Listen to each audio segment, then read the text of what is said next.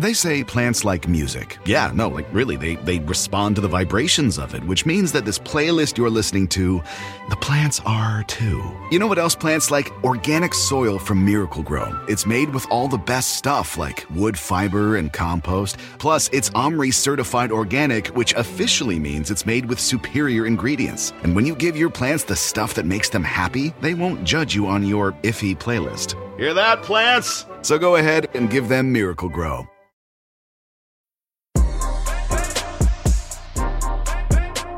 Hey, this is DeRay, and welcome to the People. In this episode, it's me, Kaya Myles, talking about all the news that you don't know from the past week. The news that didn't make the top of the charts, but is important with regard to race, justice, and equity. And then I sit down with Elizabeth Pfiester, the founder and executive director of T1 International, a nonprofit working to secure medicine and resources for anyone with type 1 diabetes across the globe. We chat about the different types of diabetes, the importance of insulin, and the political opposition to affordable access to insulin. I learned a lot. I didn't know what the caps were, like what the legislation was that was being proposed recently, and I learned you. Here we go. My advice for this week is to try and listen to or go watch some government agency meeting, whether it's a school board, or the planning commission. Like you got to see how the decisions are made. Because I'm telling you, once you see it, you'll be like, okay, I need to be more involved. And that's how I feel every time. I sat in court recently for Keith Davis hearing, and I'm like, whew, more people need to see how court works. School boards, like see if you can find a way to sit in, go look up your next city council meeting, go look up your next school meeting, and just watch it. You gotta watch it. When you see it, you'll see what I mean. Here we go. Welcome to another episode of Pod Save the People. I'm Kaya Henderson, and you can find me on Twitter at Henderson Kaya. I'm Milesy Johnson. You can find me on Twitter and Instagram at Pharaoh Rapture. And this is DeRay. How are you on Twitter?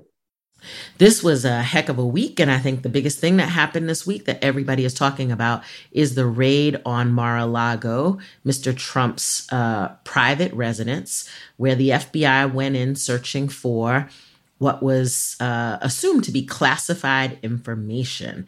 And the reaction uh, by people who both support Trump and people who are opposed to Trump has been fascinating. Um, for me, though, the real gangster in this is Merrick Garland, who was has been quiet, has been minding his business, has been dotting his I's and crossing his T's, and personally signed off on the warrant to search Mar-a-Lago and the world is a buzz. What thinkest thou? It's so interesting because you know it would have never been a big, big story if Trump hadn't made it an issue himself, and he did. And I'm happy Garland to that press conference where he's like, "Well, just unseal it," and then it wasn't even able to be unsealed because Trump leaked it to Breitbart. And the leak of the warrant to Breitbart just was another example how, of how Trump just refuses to play by any rules and endangers people in the process because the DOJ in, in unsealing it was going to redact the names of the agents who were involved. And Trump, in just putting it out with Breitbart, had all the agents' names on it. So those agents are receiving death threats. I don't know if you saw, but somebody drove through the barricade at the Capitol this morning and then killed himself there's an unprecedented number of attacks on the FBI and FBI actual. Wait, what happened? Oh, what just happened? Yeah, you know, you just said something. So somebody, no. somebody today on we're recording on Sunday. Somebody drove through the barricades at the Capitol. Car caught on fire. Got out as the agent started to approach the car. The person shot himself in the head or died by suicide. And then the Secret Service has released a statement saying that there are, or the government has released a statement saying that there are unprecedented number, increased number of attacks and threats to FBI offices and FBI agents. And remember, just a couple days ago, somebody walked into an FBI office with the weapon, fired. How he got out of the FBI office, I will never understand, but gets chased by the FBI agents and then later dies. So, you know, Marjorie, Congresswoman Marjorie whatever her name is. She, Marjorie Taylor She has called for defunding the FBI. And it is so interesting Fascinating. to see the, the right now be anti law enforcement. But Trump stole nuclear. Did you see? It said Trump stole nuclear secrets. Trump is said to have a dossier on the French president. Trump has the yes. payroll records of, of informants and undercover agents for the government. I mean, so when people say that he was a long con asset of Russia, that is seems a hundred percent real and possible. And they couldn't even take pictures of the documents. You know, it's like you're not even a good thief. You know, you could you had unfettered access to them. You weren't sneaking like these other people who had to like, you know, log in at night and. You they were just on your desk, and you still chose to uh, to do it in a wild way. And the last thing I'll say is that the reports are that he was potentially going to sell them for a couple billion dollars. And again, I believe that. So uh, i hope that he gets prosecuted. And the icing on the cake is that after the Hillary emails thing, Trump signed into law a thing that made stealing documents, it made you ineligible to be in elected office again. So if he gets convicted, the law he signed might actually be the thing that screws him over. And DeSantis actually made a really wild law that says that if you publish the names of almost anybody, it is illegal now. And it looks like Trump in releasing the um, the warrant to Breitbart might have violated a new Florida law that DeSantis put in to stifle the left. What's fascinating about the Florida piece is DeSantis was on Fox and, you know, the Fox people were foxing, right? We can't believe that this happened. And he was like, wait a minute, these people did their jobs. They conducted them in an orderly way, an honorly way. And I mean, DeSantis totally went on the opposite and was defending the FBI, defending law enforcement, defending um, how this was all executed. And so I think it's going to be, and I think it was an interesting moment of breaking ranks because DeSantis clearly is trying to, you know, assert his own independence in um, the impending presidential race because by all accounts, he is favored to, or he is predicted to run on a Republican ticket. And so this um, attempt to distance himself from Trump was very strategic and very interesting to watch. Um, but what is also interesting to watch is how, I mean, the reaction of the right to this and how on message these people are and how outraged these people are and how willing to do anything these people are is so scary. And like nobody is talking about the fact that this man had nuclear secrets. Like the right just completely ignores the facts. We know that this is what they do, but my worry is that this becomes a rallying cry for um, a Trump presidency. And like, just when we thought it was over or looking like it was over, we're back in Trumpomania again. Like, I just could only help but zoom out on this conversation because it just it sounds a little surreal. It sounds a little like, and I don't know if you all are having any cases with this when you're like listening to like the news. It's just like this is really happening. This is really going on. This is really uh the the, the state of things and like how scary is is that that that was that that was happening. It's just it's a little surreal for me. That's why i was like i can't actually comment first because uh what?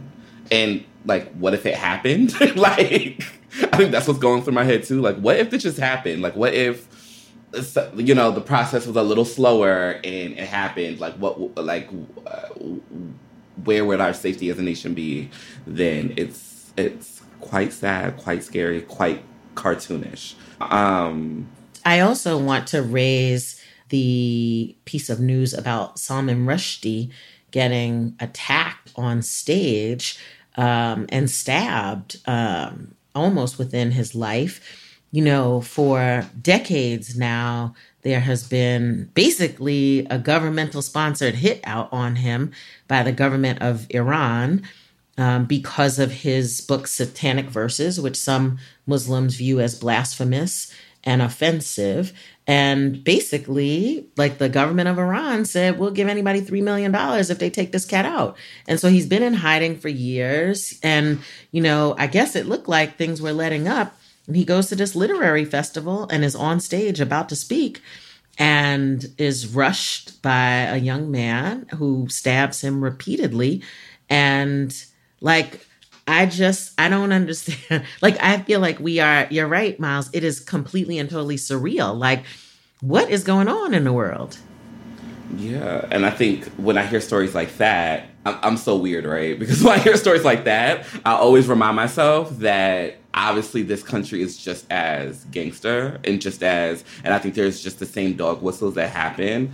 Um, because I think sometimes stories like that are pregnant with a lot of um, Islamophobia and kind of like xenophobia. Like, look what they're doing. Look how savage they are. And and what I really hear when I hear stories like that is like how actually parallel to what our nation does to um, people who are either expressing their free speech, people who have dissenting politics or differing politics, um, and people, you know, you, you. I just heard this news about the um, Sunday, this this mo- this thing that has happened at the Capitol. I'm still like obviously blown away by it. I'm like, what? And I did. I just heard those news, but I'm like, that is very parallel to this story. Um, and I think, yeah, I think the only way to really uh, think about it is to remember that that this is happening globally, that this kind of like collective journey into insanity is happening globally, and it's and you're not safe just because because of propaganda that your nation's better. Yeah, yeah that is absolutely right. And what's really wild about Salman Rushdie is that the fatwa on him has been, as you said, out for decades, right? The Ayatollah put a hit on them. You know, they said that they eased it, but he gets stabbed at Chautauqua he gets stabbed at like the Clinton upstate New York conference. I was supposed to speak at Chautauqua, then I got arrested in Baton Rouge. This is like a this is not like some random community center in the middle of uh, like this is Chautauqua, and that is that is really scary. And it's like when people talk about the threats that people face and this, what happened to Salman Rushdie is actually the threat. That is the real thing. That is the like that is that he put ideas out in the world and people have tried to kill him because of those ideas. It is not what some people talk about cancel culture. And I, uh, the, news is reporting today that he is expected to survive, uh, that he was taken off the ventilator, that he will likely recover. There were reports earlier that he might have gotten stabbed in his eye, uh, one of his eyes, and might not be able to see, which is really sad. But you know, shout out to Salman Rushdie for being an incredible author and for pushing the envelope in in a in a context where you know his when that book got released, uh, there were riots. You know, that was like a crazy moment in in literary time. So it has been a wild week. And I think that a lot of times, and I think me and you, DeRay, had a conversation about this privately, that um, sometimes we can undervalue the power of literature and words and ideas because we can spew them so easily because of social media.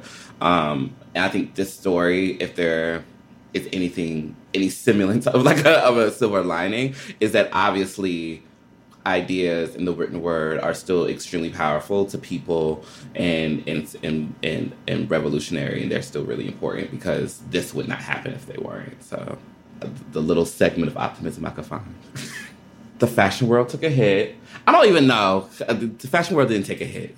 I'm gonna, I'm gonna stop saying that because just because somebody dies doesn't mean that a tragedy has happened. Because this person was 84 years old. Uh, fantastic designer, led a great life, fantastic artist. Who I'm talking about is Issey Miyake. He died at the age of 84, Japanese designer.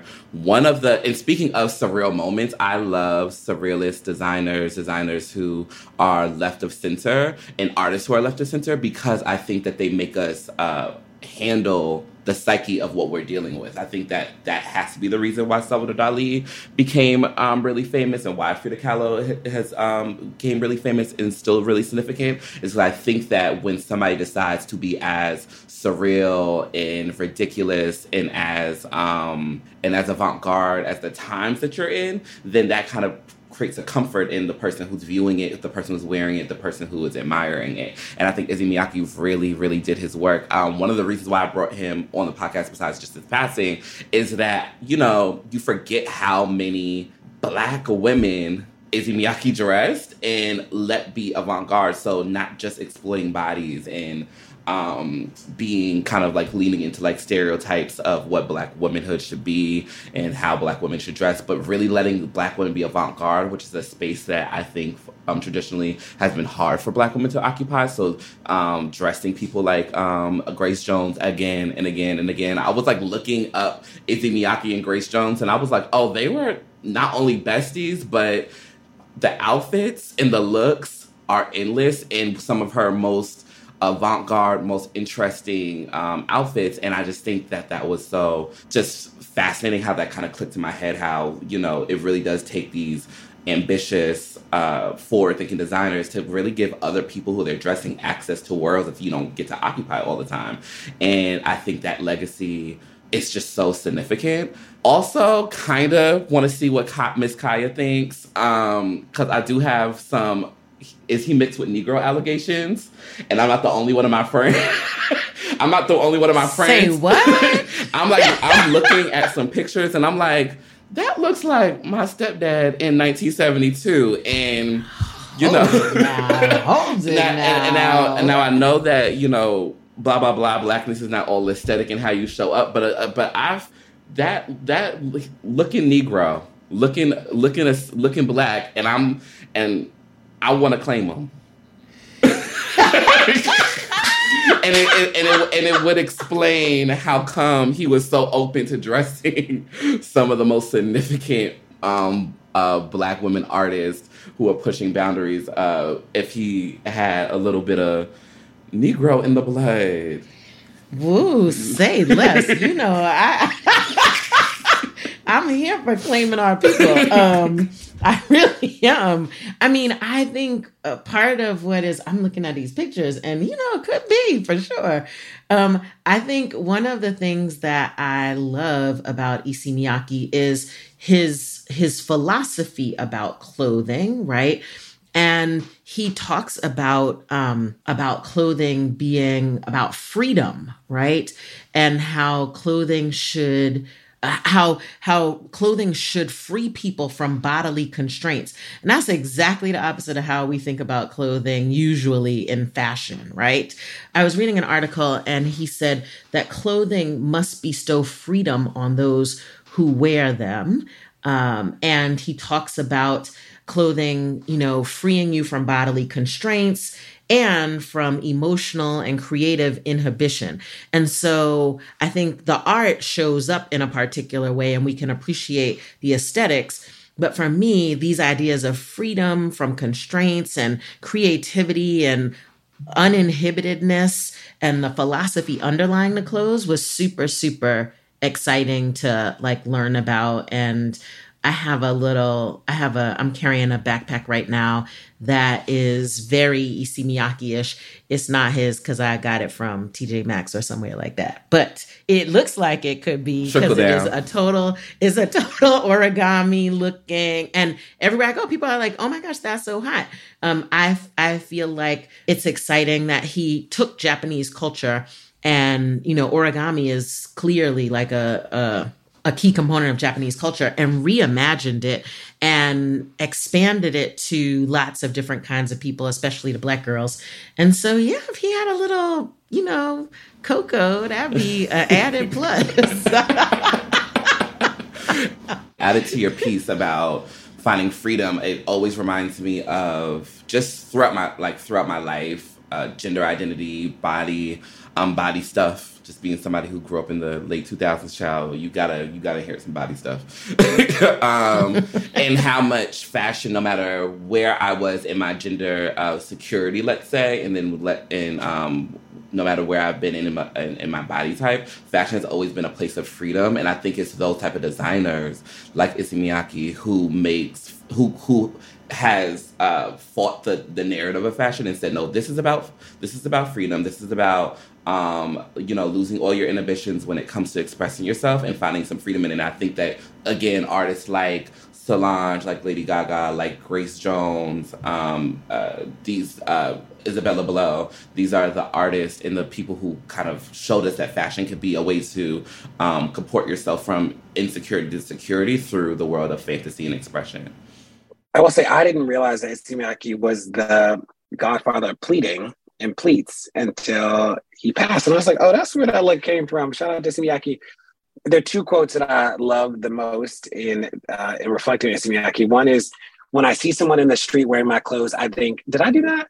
I love to see people make the clothes belong to them, make them no longer mine, but their own. When I see the clothing worn, our communication is complete. And it's like, that is really. Oh, that's beautiful. The, the, best you can do with art, right? Like, that is it. And then um, the other one I love from from him is all of my work stems from the simplest, I, all of my work stems from the simplest of ideas that go back to the earliest civilizations making clothing from one piece of cloth. It is my touchstone. I believe that all forms of creativity are related. And I love that. The like, you know, sometimes we live in a world where like uh, the extra is the thing. And it, this idea that more sometimes is just more, not better, is such a, an idea that I think we lose so often. And I, and I really appreciate that advice. Thank you for bringing this, Myles. This, I feel like, you know, for a whole lot of our cousins, they only know Issey Miyake as a purveyor of perfume, right? Mm-hmm. um, but I hope that this will inspire people to go back and look at his pieces and to more deeply understand who he was. This was a cool conversation. Don't go anywhere. More Pod Save the People's coming. As a chef and a restaurant owner, I'm as meticulous about my cookware as I am about my ingredients. That's why I love Made in Cookware. Each pan they make isn't just designed to perform, it's crafted to last. As a mom, I love that I can trust Made in. It's made from the world's finest materials, so I can feel good about what I'm feeding my family. I'm Chef Brooke Williamson, and I use Made in Cookware. Shop chef quality pots and pans at madeincookware.com. Pod Save the People is brought to you by Factor. Warmer, sunnier days are calling. Fuel up for them with Factor's no prep, no mess meals. Meet your wellness goals in time for summer thanks to the menu of chef crafted meals with options like Calorie Smart, Protein Plus, and Keto. Factor's fresh, never frozen meals are dietitian approved and ready to eat in just two minutes. So no matter how busy you are, you'll always have time to enjoy nutritious, great tasting meals. With 35 different meals and more than 60 add ons to choose from each week, you'll always have new flavors to explore. You can crush your wellness goals this May with dietitian approved meals and ingredients that you can trust. Make your day delicious from breakfast to dessert. Stay fueled with easy, nutritious options. Treat yourself to restaurant quality meals that feature premium ingredients like filet mignon, shrimp, and blackened salmon. Now, let me tell y'all, they sent me the factor meals, and it is absolutely true. Two minutes, pop it in a microwave, and it literally is restaurant quality food. So far, my favorites are chicken parmesan. I am a chicken parmesan connoisseur. This stuff is good. It has broccoli and tomatoes, and it is creamy and amazing. Mmm, yum. So easy to throw it in the microwave and have a good meal. I'm saving money. I'm not eating out at restaurants so much. It's healthy. Like I cannot say more about Factor Meals. So if you want to be down with this, head to factormeals.com slash PSTP50 and use code PSTP50 to get 50% off your first box plus 20% off your next month. That's code PSTP50 at factormeals.com slash PSTP50 to get 50% off your first box plus 20% off your next month while your subscription is active. Pod Save the People is brought to you by BetterHelp. Now, whew, y'all, the beginning of this year has just been a lot going on, like from work and family and friends, and just, you know, the weather's been awful in New York City and Baltimore. There are a lot of stresses happening, big and small. And we keep them bottled up, it can start to affect us negatively. Therapy is a safe space to get things off your chest and to figure out how to work through whatever's weighing you down. If you're thinking of starting therapy, give BetterHelp a try. It's entirely online, designed to be convenient, flexible, and suited to your schedule. Just fill out a brief questionnaire to get matched with a licensed therapist and switch therapists anytime for no additional charge. Get it off your chest with BetterHelp. Visit betterhelp.com slash people today to get 10% off your first month. That's BetterHelp, H-E-L-P dot com slash people.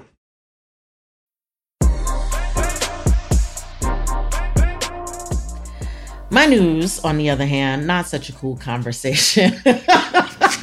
but we need to know about these things. We need to keep on knowing about these things. And so my news is about a debate that is going on in Philadelphia, and it surrounds the reburial of um, some remains of uh, remains skulls of Black Philadelphians that have been displayed in classrooms at UPenn uh, over the last six or seven years. What happened? So there are 13 skulls of Black Philadelphians um, that were clearly removed violently acquired violently acquired you know not in the appropriate way uh, by a man named samuel samuel george morton. Samuel george morton was a physician and an anatomy professor who used racist pseudoscience to advance white supremacist ideas. He amassed more than 1300 skulls as part of the morton cranial collection which is housed at the penn museum.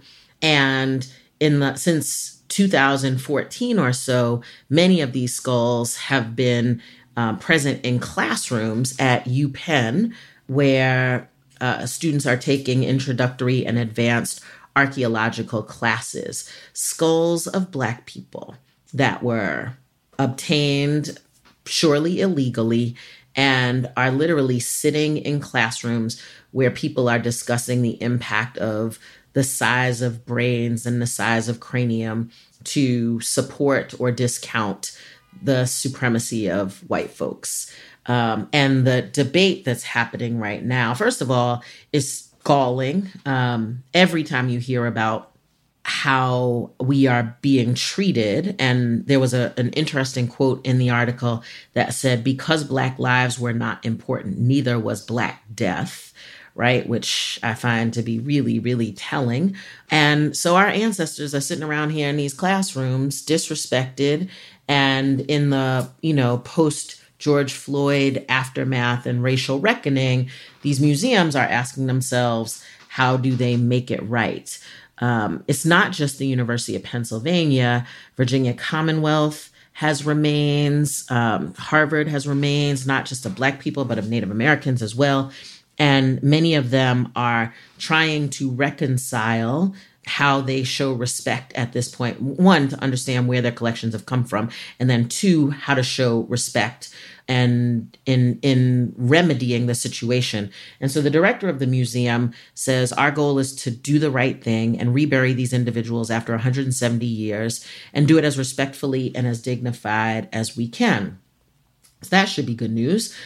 But of course, there's a controversy because um, the community members believe, the Black community members, for the most part, believe that um, the Penn Museum should not be leading the effort to rebury the remains. And one of the community activists said, I don't think an institution that has financially, culturally, and sociopolitically benefited from the violent removal of remains from the ground in the name of so called science can be the same institution that holds the healing process.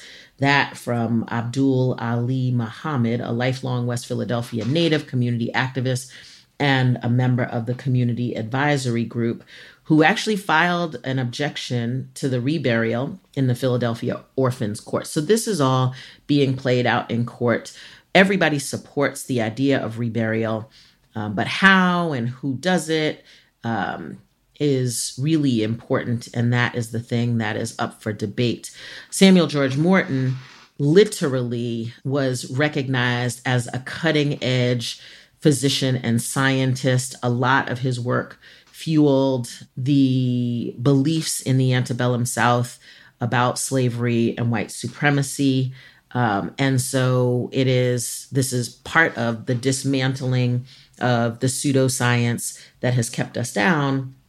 But who gets to decide how is a really, really important question. And so um, I brought this to the pod because I think um, it's important for us to know um, and to hold these, to know what's happening and to hold these uh, institutions accountable for remedying um, these kinds of transgressions that they have committed um, on Black bodies in life and in death. A few things. I think, thank you for bringing this to the podcast because a, few things happen to me when we talk about white supremacy specifically in the modern context is in the in the primary thing to me is that um, when we start talking about violence and death and stuff like that, it's really always this like part of like uh, like it's always war. It's always somebody has killed somebody because they felt threatened or because they didn't like them or because they want this exterminated. But as uncomfortable as it is to talk about, I think that it it has to be thought about and talked about um, if we really want to understand and and eventually transcend this world of white supremacy that's been built is like the, the deep necrophilia that's in white supremacy and how there has always been this kind of like lust, interest, curiosity about the black dead body and our in, in white supremacy's relationship with it and white folks' relationship with it. And it, it and down to, you know, we all know the stories of like what would happen to black folks uh, and, and black men and, and black women, the mutilation that was happened during child slavery, that legacy is still really with us. And that and this story really reminded me that there's this like deep curiosity and fascination with black bodies that we could still find um, either how people sexualize us and also how people treat us once we're even once we're even gone and how and how people um, interact with our bodies. And that's what made that's what this made me think of first off. And then also, and I'm glad that you kind of return to it before you um before you ended uh before you ended but you presented it as a pseudoscience but then also this is ideas that are that that the medical institution today are still built on. You know, the medical medical racism today is still built on what we're calling a pseudoscience. So I think separating as past silly pseudoscience and, and today we're way better that is a total misrepresentation of what's going on we're still um, people are still dying still being injured based off of these sciences that were happening um, in, in, in yesteryear child that's my number three was child I, I think too, you know, this is what so Kaya, I had not heard of this at all until you put it in the chat. Like I hadn't seen it on Twitter hadn't seen it on the news. Nobody sent it to me. And I was at first I was like, oh, this is the move bombing. This is this is those body. And then I was like, oh, this is a whole different no, honey. It's a whole different thing. Philadelphia has had a whole moment with remains of people. The second thing though was was sort of piggybacking off of what Myles talked about, this idea of the artifacts of white supremacy become currency and commodity. And what does it mean? You know, we think about the the trading of uh, body parts during lynching. We think about the display of skulls in 2020. Not this is not like somebody saw these skulls on display from a classroom in 1905 and were like, why were they doing that? It's like in 2020, you have formerly enslaved people's skulls up in glass cases in the University of Pennsylvania. Mean, it is truly wild. And I do think it is one of those reminders that the um, that the pageantry of white supremacy is still very much present, right? That like white supremacy is not just a set of ideas and beliefs.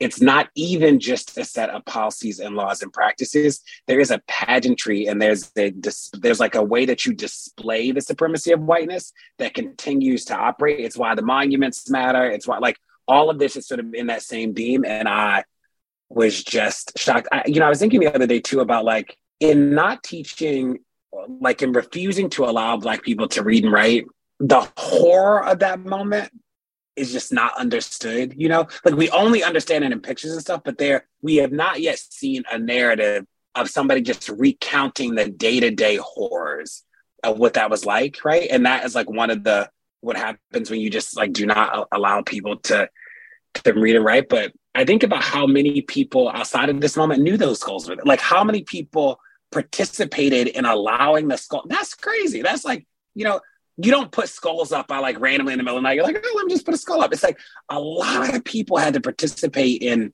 doing it, allowing it, cleaning the cases, not saying anything. I mean, that is actually one of the things that shocks me. That's the veil. That's that veil of normalcy. Because so they took somebody who was obviously removed, or somebody who wasn't as uh, normalized in that to see like this is weird, this is strange, or this is wrong, or it shouldn't happen. But that villain normalcy will have people doing like it's it's gross, and then we have the nerve to watch American Horror Story. We don't need that. it's, it's, it's, it's still it's still horror. My news is about literacy. It was one of these pieces of news that I saw, and I was like, hmm, we got to talk about this.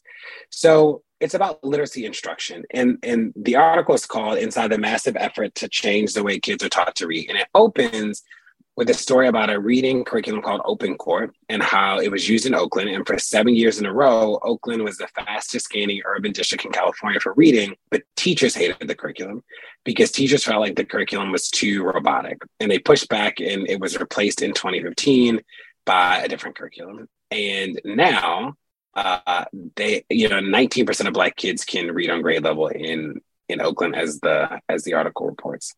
Uh, but now there's a petition to bring back open court, and uh, what the article continues to go on is talk about the way that we have sort of like played with uh, reading literacy over or with literacy education over time, and you know, it is really interesting. Like the numbers are as bad as you can imagine, right? In 2019, before the pandemic, about 35% of fourth graders met reading standards.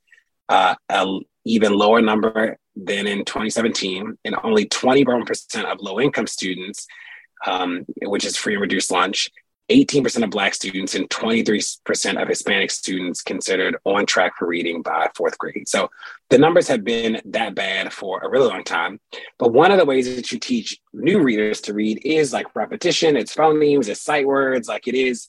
It is making sure that kids like understand the the letters. I remember I was a math teacher, but we got taught to teach, it was this idea that literacy is everybody's job. So all the teachers had to be trained in how to do leveled libraries and how to pick a just right book for kids.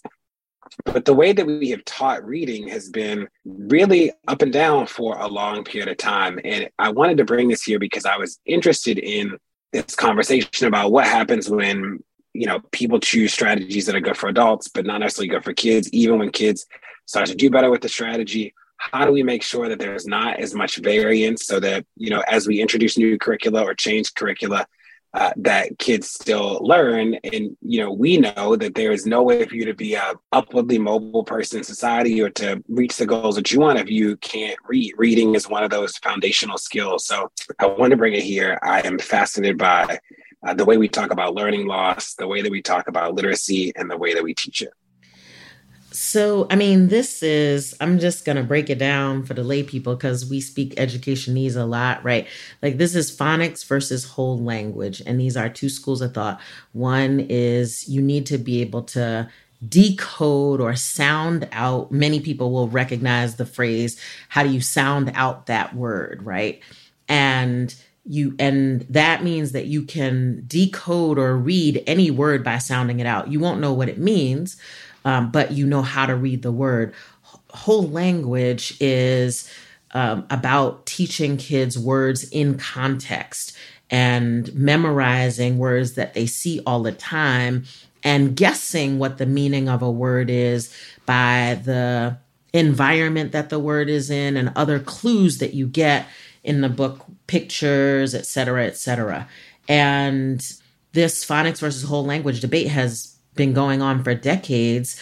And what's striking to me is a couple things. Number one, it wasn't until they, I mean, the departure from phonics to this whole language thing was shocking to me because I grew up, I learned how to decode first and then ultimately learned comprehension. Um, and when I became a teacher back in the early 90s, there was no phonics being taught in our school. And I was like, what is this whole language thing? This doesn't even make any sense to me. And now, decades later, after we have pushed whole language on a whole lot of, um, especially low income schools where that serve kids of color, the science of reading, you'll hear now lots of people talking about the science of reading, which basically says you need to teach decoding. And it wasn't until wealthy people started to figure out that their kids can't read either that they were like, well, wait a minute, let's go back to the data and the research. And they were like, wait a minute, there's a whole science around how you teach reading. None of this is new. Like, we have known how to teach reading for eons, but there is a very influential academic out of Columbia University Teachers College. Her name is Lucy Calkins, and she espoused a philosophy built around on whole language called Reader Writers Workshop. And lots of wealthy people, especially, loved that because it's all about giving kids a literature rich environment and helping them to understand reading through these context clues. And it didn't work well at all for kids of color, poor kids, and ultimately didn't work for wealthy kids. And when I tell you there are so many schools and school districts around the country that use Readers Writers Workshop, and you know, there is professional development around it. There are billions upon billions of dollars that have been spent on this way of teaching reading that like everybody who teaches reading deeply knows that this is not the way to teach reading. Like this was a hustle. It was, I mean, I'm not saying it was an intentional hustle, but it was a hustle. These folks made zillions of dollars and now they're like, oh, sorry, right? We were wrong. We will add decoding to Readers Writers Workshop. And so there's a whole big thing going on in the publishing industry in education around how you write the ship. You're looking at mayors like Eric Adams in New York who are passing laws to require the teaching of phonics and decoding. Um, like we are at a crisis in America, a literacy crisis in America, basically because we ignored what the science and the data said, and we went with, you know, what some wealthy folks decided was the way they wanted their kids to read. And now zillions of kids cannot read appropriately. Um, and the remediation that we have to do to fix this is huge. Um, and so you see lots of schools and school districts now doubling down on teaching phonics and doing professional development around this. Like, this is the thing. And nobody, like, people are like, oh, sorry. That's all. We're going to redo our stuff and you can now buy this new stuff. That's the stuff that's galling for me, right? There's no accountability at all. And now teachers are feeling besieged because they got to go to all of this training and professional development to learn how to teach phonics, which they weren't taught in many of their, you know, uh, teacher prep programs and whatnot. Like the whole field is upended now because we need to do what we knew how to do all the while, but we're swayed by a handful of really influential voices. This makes me so angry. We taught phonics, child. and Myles, Myles you know, I'm I know if you know, but DC Public Schools under the one and only Kaya Henderson was one of the few urban districts that outperformed charter schools that had increasing student achievement for some years. Let them know, Kaya. Let them know. If you're not gonna let them know, we gonna let them know. Listen, I, am gonna let I'm gonna let them know. When I got there, we were the lowest performing urban school district in the country. When I left, we were the fastest improving. Six years later, we're still the fastest improving. They, not we. I don't work there anymore. They're still the fastest improving, according to the National Assessment of Educational Progress. And part of it is because we had a deep commitment to teaching phonics and decoding and making sure that kids could read. But I guess what I'm uh, what what I'm lost on as somebody who is just not in that world at all, which I which I guess is a good thing. Because I'm asking probably questions that people might have at home. Is what is the I'm a little bit lost on what was the central motivation behind changing it. If it was working and everything was going well, what was the central motivation but like behind it? Teachers. As DeRay explained and as the article explained, teachers felt like it wasn't it was too robotic. It wasn't allowing them the freedom. There is a got way it. to teach phonics. Got it. Got it. There's no two ways about it. This is not the place where you're gonna add your own. You can actually remix it and add your own stuff. At reconstruction we have a K through two, kindergarten through second grade reading curriculum that teaches phonics and decoding with all blackety black content, right? So there are still ways to be creative in the teaching of phonics but there were a lot of teachers who, you know, didn't who were not supportive of the way you teach phonics. Got it. Got it. Um, yeah, still no significant commentary. but to listen. It's a it's some inside it's some inside baseball, but I think it's really important for people to understand that there are these like cataclysmic decisions that are made every single day in schools and school districts that will impact broader society for generations. Like there are generations of people who cannot read and they will struggle with housing, they will struggle with jobs, they will struggle with whatever, and we will have to take care of them because we made some crazy decisions in the schoolhouse.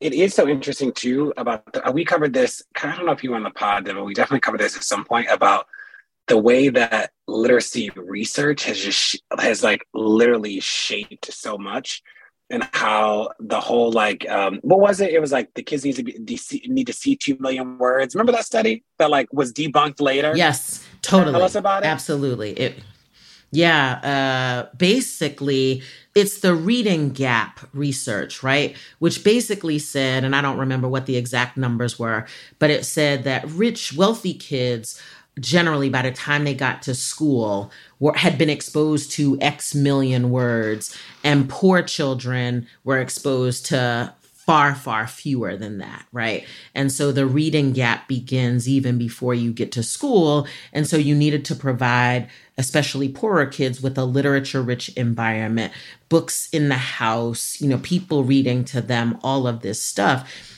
And actually, that study was debunked because it was it was done on like a uh, like the n size was super small the like the, like 30 the, black the parameters of the study right? The parameters of the study were something that would not like pass the smell test for modern research today but it was so prevalent in education circles that we based all of these policy decisions, resource allocation decisions, all kinds of stuff on this one study. And I think that is the problem in educational research. We have research that says X and research that says the opposite of X.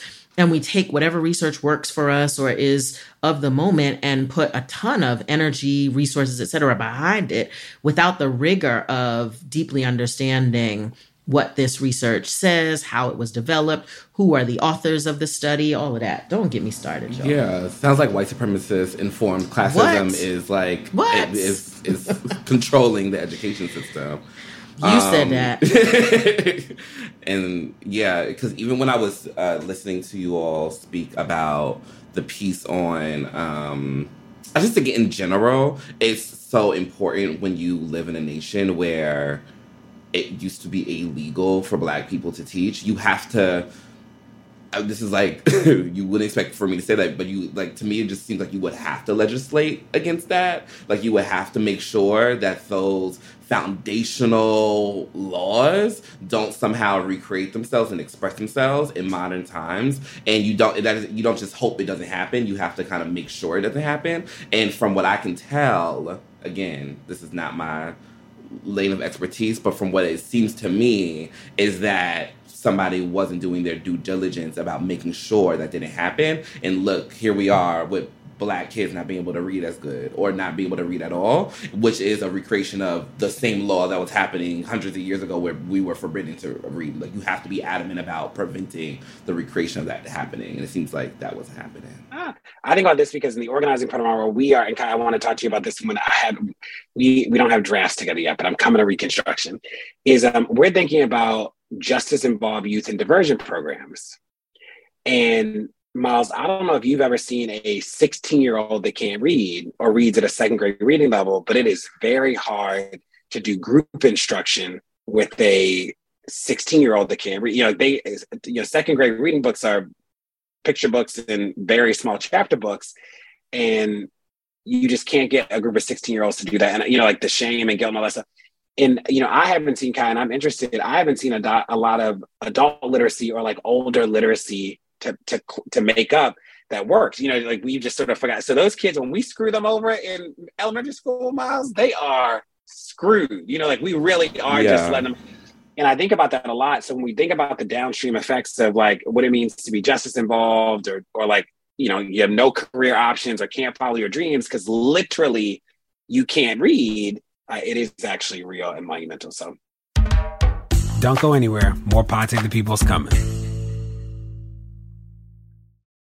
As a chef and a restaurant owner, I'm as meticulous about my cookware as I am about my ingredients. That's why I love Made in Cookware. Each pan they make isn't just designed to perform, it's crafted to last. As a mom, I love that I can trust Made in. It's made from the world's finest materials, so I can feel good about what I'm feeding my family. I'm Chef Brooke Williamson, and I use Made in Cookware. I live by routines, but I especially love my same day delivery routine with Shipt. And my shopper knows this about me. When Sunday rolls around and I place my weekly stock up order, Joe sends text from the aisles. Wilted lettuce? Nah, hard pass. Deal on my favorite sparkling water? Whew, grab two. Fresh flowers just because? Hmm, sounds like a delightful idea. If you love routines that work for you, get Shipt same day delivery. Shipt, delight in every delivery. Learn more at shipt.com slash hi. Here you are, BPM's high, sweat dripping, body moving, tongue panting. You're working hard, real hard, and you're thirsty. You need vitamins, nutrients for peak performance and energy. And your plants do too. Aw, I mean, just look at the little guy. Water soluble plant food from Miracle-Gro is full of essential nutrients. Just a little scoop into your watering can, and boom, instant feeding and bigger, more beautiful plants. It's kind of like a sports drink for your plants. You may have to suffer from heat, but your plants do not.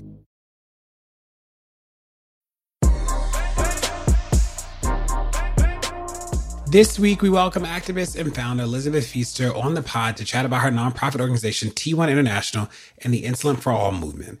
A lot of us have proximity to diabetes, whether you are diabetic or in my case, my great grandmother was diabetic. And I learned so much in this conversation with Elizabeth about the fight around insulin. I just didn't know. I'd seen it on Twitter. I knew the headlines, but can I talk about it? Well, I couldn't. And now I can. We talk about the problems, the solutions. Join me in welcoming Elizabeth to the podcast. Here we go. Elizabeth, thanks so much for joining us on Pod Save the People. Thank you for having me. I'm excited to be here. So, I have a lot of questions about insulin. My great grandmother, who helped raise us, uh, was diabetic. And I remember every day having to go, and she had like a little tin can in the top drawer of her dresser. I had to go and get it for her, and she would stick herself, and it was like a whole thing and as a kid i didn't know that every old, old, person didn't have to deal with this like it was just like a like she raised us and then and then as an adult i was like oh my god i like don't know how nanny paid for it i don't know i'm like this is we really um leave a whole set of people out to dry and insulin has been in the conversation more now than ever i think in the public conversation so let's talk about it the first though is your story. How did you get? Did you grow up studying insulin? Are you like, whoo? You're like an insulin scholar. Like, how did you get to be an expert on this issue? Well, I was diagnosed with type 1 diabetes when I was four years old. So I have very strong memories from childhood of being in the hospital for um, about a week's time and um, being stuck full of needles and being monitored and learning that I had something called diabetes, which has the word die in it, which is kind of scary. So that's really what brings me to this issue. And I, you know, have always been pretty overwhelmed by all the problems of the world. And when I started to to study and learn about global crises and and general challenges around the world i finally honed in and realized okay there are people around the world in my own country uh, the united states and and around the globe who cannot access this essential medication. It costs a couple dollars to to make but people are having to pay hundreds for for a vial that um, they need to survive. So just kind of became really outraged when I learned um, that people were still dying because they couldn't access their insulin. Because living with type one diabetes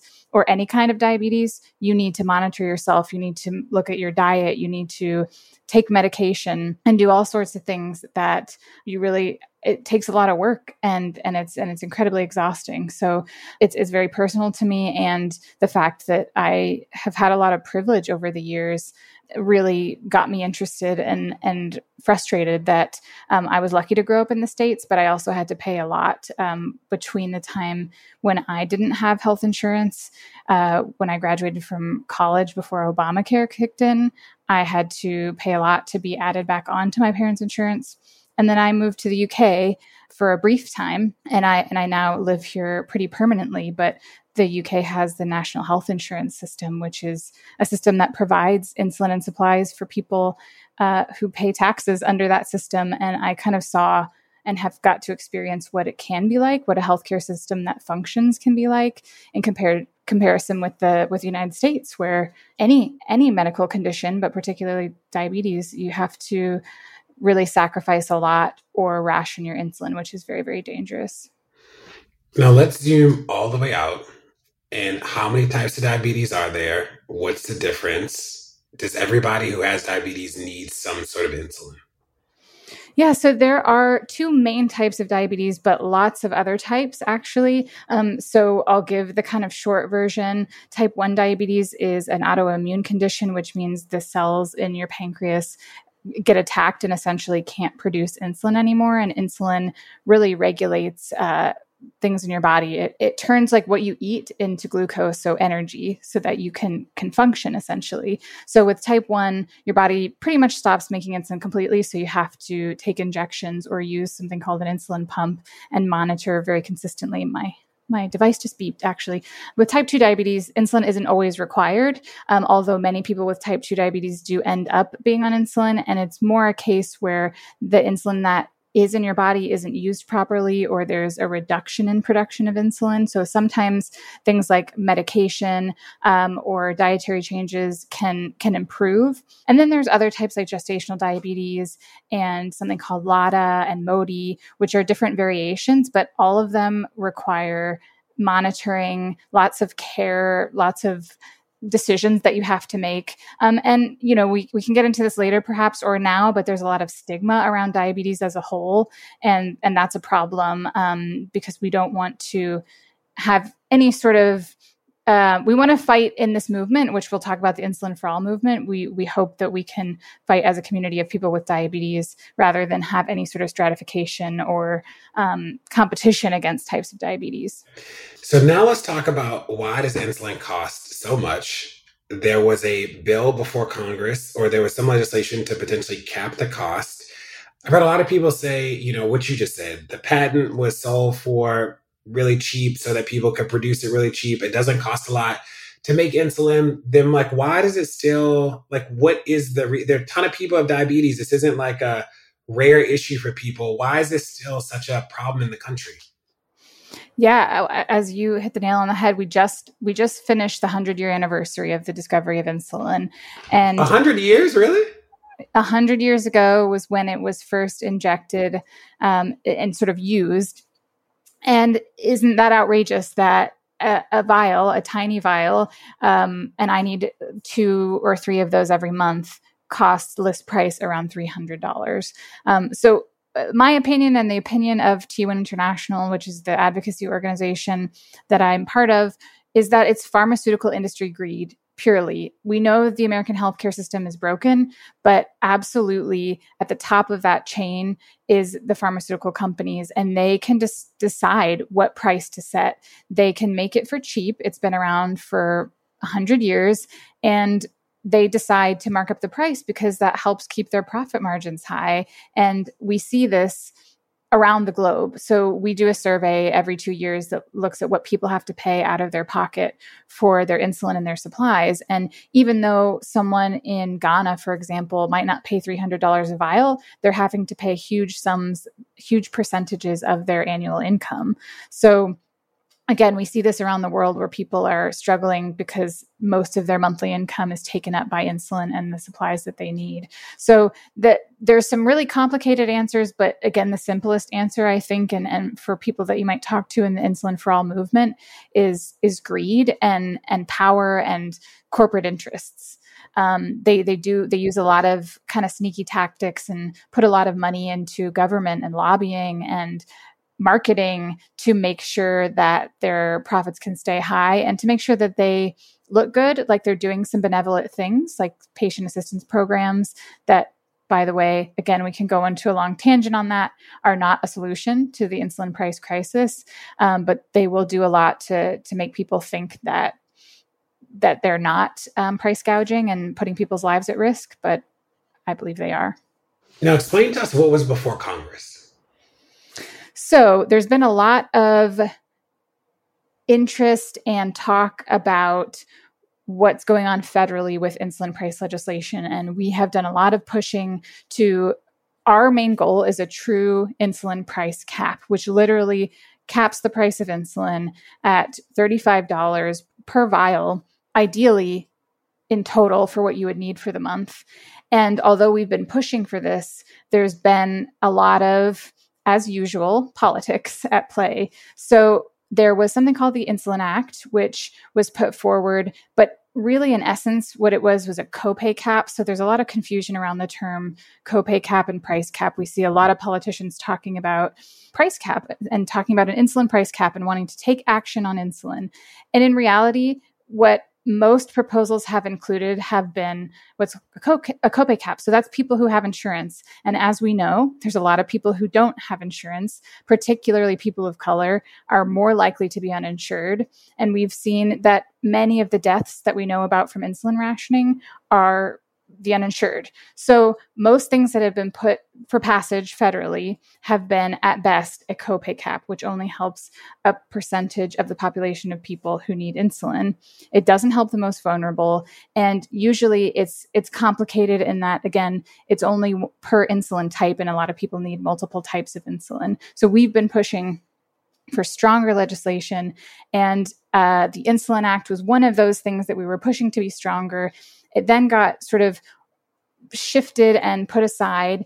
And now we've got the IRA, the Inflation Reduction Act, which is has has gone forward, but the only provision that's been included is a $35 copay cap for Medicare beneficiaries. So any other of those provisions, even the ones that I was talking about that still weren't what we wanted, have not been included. Um, our advocates did a demonstration outside of Senator Schumer's office in New York to try to push forward and get this, at least the copay cap, put back into the reconciliation bill. Uh, we had hopes that that was going to happen. And unfortunately, both the Republicans and the Democrats have been hugely disappointing in not making sure that these provisions made it. So while there are some things in the IRA that are going to help people and improve access to medicines, for people with diabetes, we're not going to see real meaningful change. We're not going to see an end to insulin rationing. We're not going to see an end to complications and people struggling and suffering because of the cost.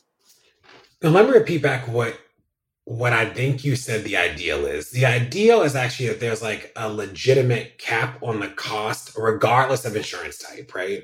Absolutely. Uninsured, insured, da da da. What people are proposing is a cap on the copay, which means that you have to have insurance. So there's a deductible and that there's even something to have a copay for. That's that's just before. Now, Absolutely. what would you say to people who are like, well, how can the pharmaceutical companies afford that? Like how how dare you make a just straight up price cap, given that like this is a free market, there are companies, like who are you to tell them that even for uninsured people that there has to be a cap? Is there a precedent for this? Is this like a, the first time we've ever done this? Like what would you say to those people? Yeah, that's a great question. I think what one of the things that I would say is that we can see again all those tactics that I talked about that pharma uses. For example, the patient assistance programs that they put out, many of those patient assistance programs provide insulin to the uninsured for about $35. So they are essentially weaving their web to to find ways where they can provide insulin at that cost, but they get benefits. So they get tax breaks, for example, for doing these kinds of things. But they can and they have made insulin cheaper. They have made insulin more affordable. So they can afford to do that. They they try to do it in ways that make them look benevolent and that give them some tax breaks. But my response to that is they can and they have. And so they should be forced to do that across the board. And they will still, I'm sure, be making many millions or billions in profit. I don't think um, they're going to be hugely dented and you know put themselves out of business or be put out of business through this kind of legislation. Now, what about? I saw that um, the governor of California said that the state is just going to start producing insulin themselves. Is that a real thing? Is that a PR stunt? Is this a what? What do we make of that? Yeah, well, you make a good point when you said, you know, insulin is is in the media and has been like in the space and I do think that and I hope that that's down to the advocacy of of our advocates around the world that are shouting about this injustice and and that therefore we have seen things like California saying that they're essentially going to publicly produce insulin. There is some positive and there is hope from this. I think ultimately again in in my opinion we need to truly hold the pharmaceutical industry accountable and this is moving in that direction by adding more diversity to the insulin market. There are only 3 main insulin manufacturers um, that dominate more than 90% of the market, so adding in another player and uh, creating insulin that will be much more affordable is really really exciting and promising and it's a measure that we've seen you know there are places where water or other commodities are are put out and made in the public sphere. So there is like there is some precedent, not with insulin, but I think it, it is absolutely promising. And I think I can say and speak for again myself and the advocates that, that advocate with T1 International, we're still going to keep advocating for other accountability measures, things like a price cap, um, things like transparency from the industry, because while these things are promising, I don't know if you've also heard of Civica RX, which is um, a company that also has said that they're going to make insulin at a nonprofit rate. So they're going to exist to only produce it, um, to add another player into the market, and decide to make it very, very cheap. Again, promising, exciting to see these moves. But to, to your point of, of PR, I think it's interesting to see that some who are involved in some of those initiatives might have some interest in showing making a show that they're trying to fix the problem and they're not quick enough solutions. As i've said people are dying so we need something that can can change things tomorrow yesterday and these initiatives are many many years in the making. If they also don't get stalled by the pharmaceutical industry so one of the tactics from the pharmaceutical industry is to essentially sue a company and say, oh, you're infringing on our patent, so you need to stop what you're doing. Um, whether that's true or not, you, it doesn't always matter, but it stalls progress. So the, the long and short answer is it's exciting to see these things, and I don't think it's going to fix things soon enough. Now, what happens in the UK? How do they deal with the insulin issue? In the UK, part of why costs are much more affordable, even to the government who pays for my insulin and supplies, is because they can negotiate. They they have a body called NICE, that um, the National Institute, that essentially says, okay, we have this many people in our population that need insulin. We think we'll need this much, and they have a conversation and a negotiation with pharmaceutical companies to purchase insulin in bulk at a more affordable rate. I I don't want to quote this because I haven't checked the numbers super recently, but I think it's about 16 pounds, which is close to $20 a vial for insulin is what they get through those negotiations. I may be slightly off, but as, as you can tell, it's, it's way more affordable than that $300 list price. Um, so because, because the system is nationalized, they, they can do things like that. And again, myself as a person living with diabetes, my experience is that the stress of having to deal with insurance companies and save money and budget to make sure that I can afford all of my diabetes supplies and care. I just don't have to do that here. And that's just a massive game changer. What have you found to be like why are the people on the left not rallying around this, right? You you said earlier that you know the right is obviously really bad at this, but that sometimes people on the left aren't as on board. Is it do you think it's that they don't know? Do you think that they don't really understand? Do you think the pharma people have better lobbyists? Like, what's the thing since you're actually an insider? That's a really, really good question. I don't, I don't know if I have a clear answer, but I do, I do think what the, one of the last things you said about lobbying dollars that's real and that cuts across party lines is people are getting campaign contributions from these companies everywhere and they don't want to stop receiving those.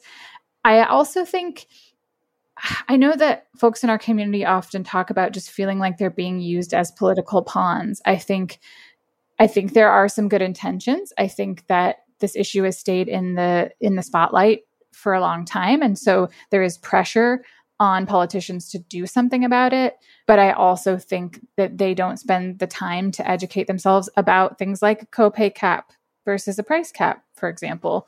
Um, so it, I think it's a mixture of that. I think there is still, as I said, a lot of a lot of stigma. We still hear all the time about people with type one or type two diabetes, which is inaccurate for both. That oh, you just need to lose weight and then um, you won't need insulin anymore, and that's not how it works for any type of diabetes. Um, having living a healthy life can always improve someone's health, but uh, you know, the, the stigma goes back from the beginning times when diabetes was first identified, and, and it ties very deeply with racism and our broken healthcare system, which damages particular communities more than others. So I think I think we have a lot more work cut out for us, and we're going to keep educating and keep shouting about why a price cap is essential. And on a global level, we're also doing work um, to to try to reduce insulin costs. And, and, it's very different in every country, but we have an amazing community of folks who rally together and keep shouting about this. And we've seen some really exciting things like the World Health Organization um, added long acting analog insulin to their essential medicines list. And that was down to ours and other advocates cry that this is that this is essential and it needs to be available to everyone. So um, it's you know there's there's hope in the US, but a lot more work to do. And and same same globally. We need to we need to create a world where everyone can access and afford their insulin. And right now, one out of two people worldwide can't access or afford their insulin, which is a pretty staggering thought. Now I learned I didn't know the difference a price cap and a um and a copay cap until this call. I hadn't even heard people talk about that. Are there any other misconceptions? You talked about the stigma, you talked about the price cap. Are there any other things that you think are limiting factors for people just being like, okay, obviously this is clear? Like, what other stuff do we just need to clear up? Yeah, I think one thing that really frustrates me is is the media and i'm sure this happens for other health conditions and i try to be more aware of it now that i've experienced it so much but you'll just you'll just see the media talking about about diabetes so often as the butt of a joke and saying oh this person ate too much ice cream and now they have diabetes or um, even things like, oh, they're having a seizure, they need to take their insulin, which is completely wrong. If you gave someone who's having a seizure insulin, they would die faster um, because uh, when you have a low blood sugar you need to eat sugar and bring that bring that blood sugar up so just just a lot of misunderstandings and a lot of sort of assumptions that that people with diabetes look a certain way and are a certain way that again i think may prevent sort of political will or or just the general population from from getting on board. I'm trying to think if there's others. Um, it's just such a complex issue, you know. Um, we saw with with the HIV and AIDS movement the stigma that was attached, and we take a lot of inspiration from those activists who were, were able to lower lower the price of antiretroviral drugs um, through through fierce advocacy and you know, making big, bold statements and applying pressure on many, many levels. And I think just just knowing how stigmatized that condition was and still is, um, we have a lot of a lot of learnings from that, and we've managed to to get a lot of media attention. But there's there's still always going to be that battle of a lack of understanding or uh, a kind of conflation of the issues. I will say one of the things that I think is real is that there are people who are activists and, and not activists and people impacted by diabetes who just have cannot imagine that there'd be a cap. Like I think that this is like some of your hard work is like introducing the idea as like a legitimate idea. You know what I mean? Yeah. Because you just get so used to navigating like a crazy system and you're like, well, this is sort of what it is. And you've done it your whole life and you needed it that like pitching this as like a possible real thing, I think does seem fanciful to a lot of people. Do you know what I mean? Mm, yeah, I do. I do. And I think, yeah, that has its pros and cons because again, it, it feels like a very big uphill battle. But I also think along along the way, again, there is we build this community and we have seen you know from when i started doing this way back in 2013 to where we are now we just have such a co- a community of people who even even though we haven't gotten that price cap yet we're more educated we're more able to talk about and bring others into the movement. And that's just such a huge part you know as we know of of movement building and of change making is getting more folks part of this community and feeling like maybe maybe that price cap isn't going to change their life tomorrow but they have a community of people where we can signpost them to resources and talk about how we navigated it all together as we keep pushing for this potentially fanciful, but I still will always believe totally achievable goal. Yeah, and I say fanciful in the sense that like so much, and I think about this with the police, but like helping people understand this is like a real legitimate thing, like not crazy, totally real. It's like yeah. not fanciful. This is like yes, you, and it's like this is actually the bare minimum you deserve. Like you actually deserve free, right? Right. 35 is a concession, right. you know? Thank you. Um, yes. And like, you know, I think about how I would tell my aunt that, or like how I would, like, I would have to pitch it to them. Like, do you know they're overcharging you? Do you know that, like, do you know that other countries this is like seven dollars, or like, just to like help reframe their mind to to realize that they're getting screwed. Do you know what I mean? Yes. Yes, because you know the other it happens the other way to me here living in the UK where um, I explain to people who pay nothing for their insulin and never have that if I go home to the states and I urgently need a vial, I'm paying that multiple hundred dollar price tag, and they just can't wrap their heads around it because they've grown up in a system where health is viewed as a human right and to to imagine that anyone would take that away is just like cannot comprehend.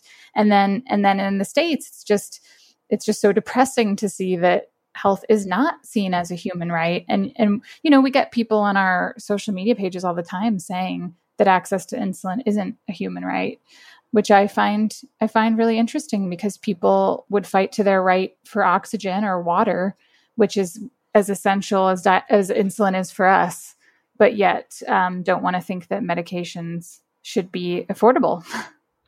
Is there like a reading that people can do, or is there like a site that people can visit to learn more and to stay up to date and to just like get up to speed and share things that they didn't know before? Yeah, I would love for folks to visit t1international.com. Um, so that is really a place where we have lots of individual stories. So, like you were saying, if you want someone to sort of be able to understand this and sort of get a grip on the issues, you can read both personal stories of people around the world and people in the states of what what they live with and how they've become advocates, as well as facts. So we have some great things that are like eight reasons why insulin is so expensive, or here's how you can combat some of the key talking points the pharmaceutical industry will share with you. And then folks can get involved. We have 41 state chapters across the US, grassroots led by people living with and impacted by diabetes. And they are pushing for state level change, which, um, you know, we want that federal change, but statewide, you can start to set a precedent and help people um, more quickly sometimes. And so folks are advocating there on the state level, and you can get involved in your state chapter. And you can get involved in lots of other ways as well. Again, whether it's just educating yourself or sort of joining part of the movement as a volunteer. Um, there's tons of information. So again, it's t1international.com. And we have a, a 501c3 entity in the US as well as, as a UK entity. So we've got folks all around the world who can support you to get involved wherever you are. Now, what is what is the state level change that can happen? We only talked about California. What else can people do? Yeah, so one example is something called Alec's Law. Alec Smith died when he aged out of his parents' insurance and couldn't afford his insulin. Nicole Smith Holt is our charity uh, ambassador, and she um, has continued to tell the story of, of the loss of her son and to in, get involved with other folks who have lost loved ones due to rationing. And she has been a fierce advocate with others in Minnesota uh, to pass legislation again called the Alec Smith Law, which essentially gives emergency insulin access to those who need it and starts to hold the pharmaceutical industry accountable by making them pay for that. Um, so that's been really, really exciting legislation that other states have started to take on as well.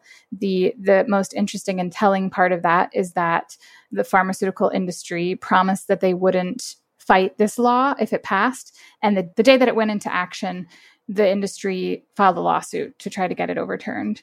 Um, so it just shows us that that this legislation is making a difference in changing laws because of how hard the industry is fighting to try to get it overturned. So that process is actually still ongoing with with many backs and forths of of appeals to try to repeal the law itself, but currently it is it is enacted and people are accessing life-saving medicine now in in real time. Um, so that is, you know, it could set a precedent for the federal level, or we've seen other states like Colorado and Maine um, who are pushing that forward too. So uh, that's just one example, but there are others.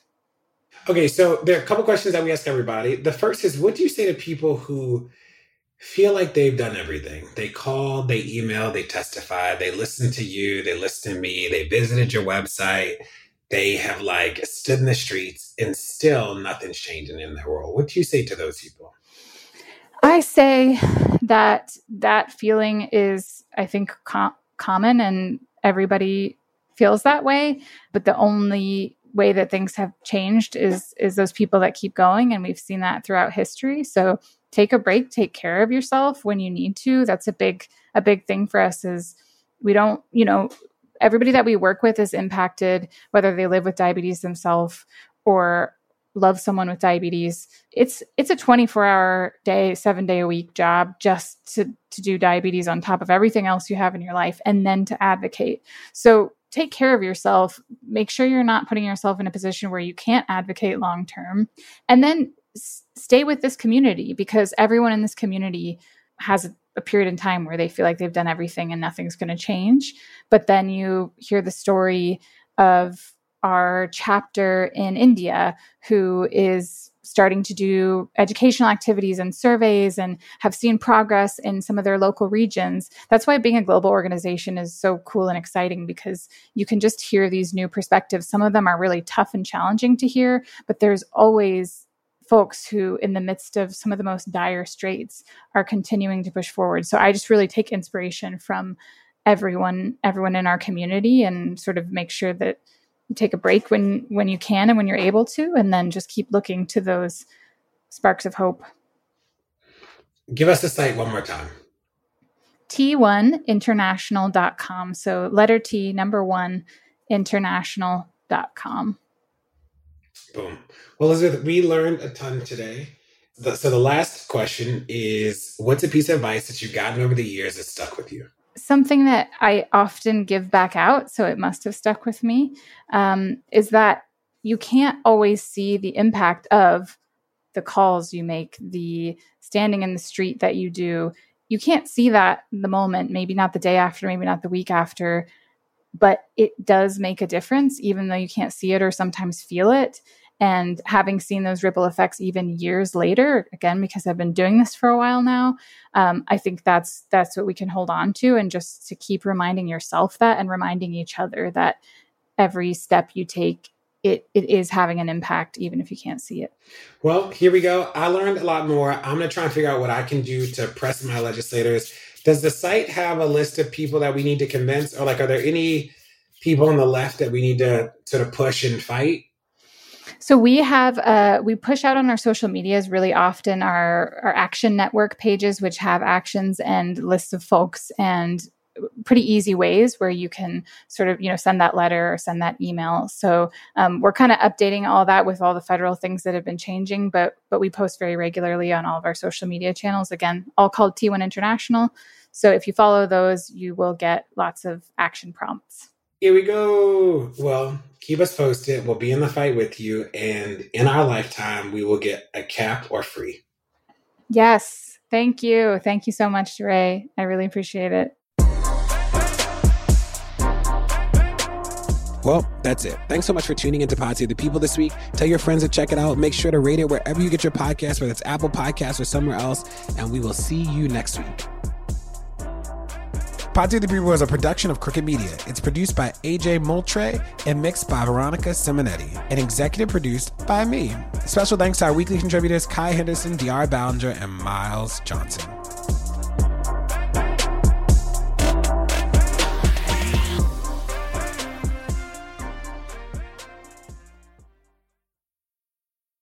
As a chef and a restaurant owner, I'm as meticulous about my cookware as I am about my ingredients. That's why I love Made in Cookware. Each pan they make isn't just designed to perform, it's crafted to last. As a mom, I love that I can trust Made in. It's made from the world's finest materials, so I can feel good about what I'm feeding my family. I'm Chef Brooke Williamson, and I use Made in Cookware. Shop chef quality pots and pans at madeincookware.com. On this episode of Plant Killers, we'll explore one nation's most notorious fruit and vegetable killer, bad dirt. What makes bad dirt so bad? The answer? The ingredients. But fear not, true crime enthusiasts. This story has a happy ending. New Miracle-Gro organic raised bed and garden soil. It's made with quality organic ingredients from upcycled green waste like compost and aged bark. Unlike the other guys who can't say the same. Looks like bad dirt's murdering days are over. Thanks to Miracle-Gro. Join us next time on Plant Killers.